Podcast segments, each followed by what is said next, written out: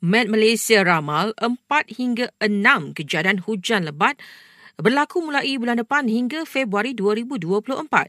Dalam tempoh itu, hujan lebat dijangka berlaku di Kelantan, Terengganu dan Pahang dari November hingga Disember serta di Johor dan Sarawak dari Disember hingga Januari dua ribu dua puluh empat.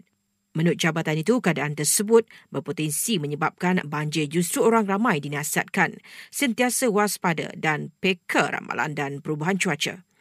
Sementara itu, banjir mengakibatkan hampir lima puluh penduduk di Perak dan Selangor terpaksa berlindung di P P S.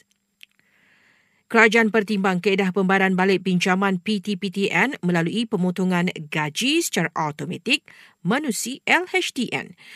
Menurut Perdana Menteri, ia merupakan cadangan yang praktikal dan tidak membebankan peminjam sekaligus boleh atasi isu kadar bayaran balik pinjaman P T P T N yang amat rendah. Permohonan warga emas untuk mendapat taraf kewarganegaraan di negara ini kebanyakannya gagal disebabkan tidak melepasi ujian penguasaan bahasa Melayu. Kementerian Dalam Negeri turut menafikan dakwaan mengatakan sejuta penduduk di Sabah tidak mempunyai dokumen sah sebagai warga negara.